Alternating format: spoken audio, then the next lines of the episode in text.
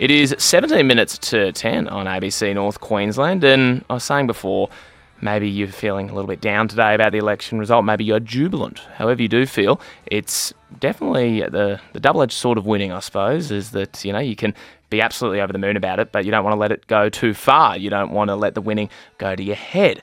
And it was a momentous night on Saturday for several reasons. We do now officially have a new prime minister, and you, you might say more importantly, the Cowboys won their sixth consecutive game of the season in just an absolute walloping of the Melbourne Storm.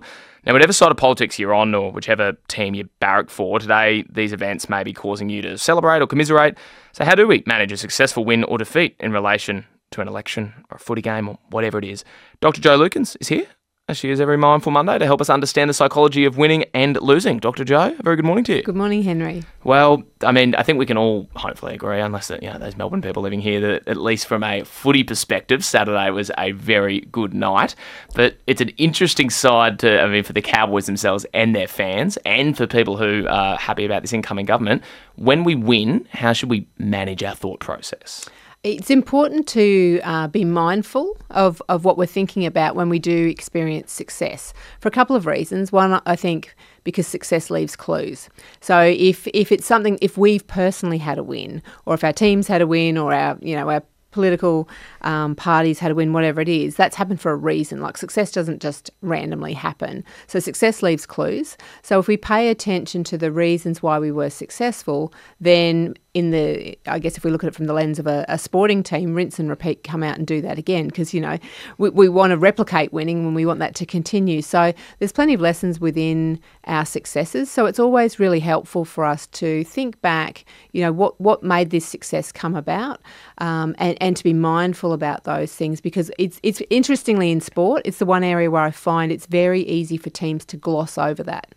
You know, we won, great, let's move on well, yes, let's let's get ready for the next competition, absolutely, but let's not lose the value of the lessons from the success we've just had a term you used with me just then off air was the roller coaster. When it comes to winning and losing, what's a roller coaster, and is that something we should strive for or aim to avoid? Well, it's probably well, it's the highs and the lows, isn't it? I guess it depends on how much do you like the highs and how much can you push through the lows when when they come along. I think within a sporting team, particularly one that has a long season, what we're trying trying to aim to do is probably have less of the roller coaster and more consistency because that, that consistency is a little more predictable and and often I'm talking to to teams and to athletes about kind of dialing back, you know, like enjoying the success, absolutely, um, but dialing it back a little bit, not getting too carried away because then we tend to really heavily carry the weight of the loss as well. And so, you know, if we need to be able to pick ourselves up each week to perform, in the case of sporting teams that are doing this every week, you know, you probably want a little less roller coaster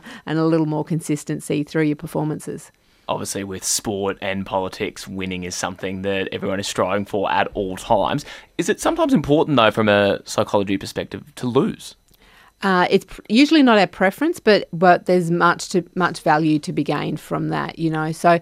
Um, and part of the reason for that as humans is we lose all the time. You know, there's all sorts of things. If you, if you look at it through the lens of winning and losing, not everyone likes to do that. But, you know, we experience disappointments, we experience losses frequently. So we really need to have some strategies around how to manage that. Mm. So, you know, and one of one of the athletes I was working with just recently said to me, "Well, Joe, the option for this weekend is we win or we learn."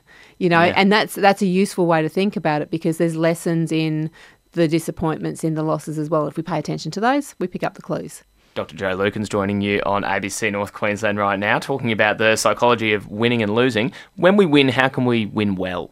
Uh, winning well. Um, well, I guess there's, a lot of, um, I guess, cultural influences around this, but I guess what I'm mindful of, and I guess this is more an opinion um, as anything else, is to, is to win with humility, you know, because well, one, because of what it means to the person who hasn't won, so to do it with some grace, but also your next loss will be coming along at some point in time. so yeah. yeah. that's right. So I think being being grateful for the opportunity to be successful is an important thing. I think humility is important, um, and it does say a lot about us. You know, I don't know. It, it, personal preferences here, but you know, when if I see someone gloating, it doesn't particularly make me want to lean in towards them. So, mm. so you know, I think those lessons about l- l- winning with grace, um, I think, is is a great way to maintain respect for ourselves and for others. there might have been some gloating on Saturday night after the election result. Is it tough to manage our relationships when you might just be over the moon about a result and someone else is tough? I'm, I'm thinking about family dinner tables where there can be differing political beliefs. After an election,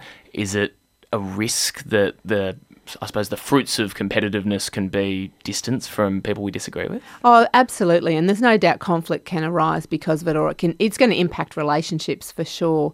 So, and I, and I guess, like you said, it's tricky when it's something that we're really is close to our heart, and and you know some of these things are big issues. They affect our, our, our lives, our opportunities, our bank balances, our, our community, our values, all sorts of things. And, and politics, you know, that's why we often say that that's the one thing that you never talk about because it is so uh, held closely to us. So an election really brings that to the front. And of course, I guess being mindful that, you know, and respectful that, and, and aren't we fortunate that we can have different political views in this country? So being mindful, I guess, when, when our team, um, in inverted commas, is successful, that that means that's come at a loss to others. And, and, and in all of this, you know, there's there's humans here who've lost their political opportunities to that. You know, like that's a tough thing to go through. There'll be a grief response for them and a whole range of things. So at the core of all this is a lot of humans. So I guess we want to be mindful of that as well.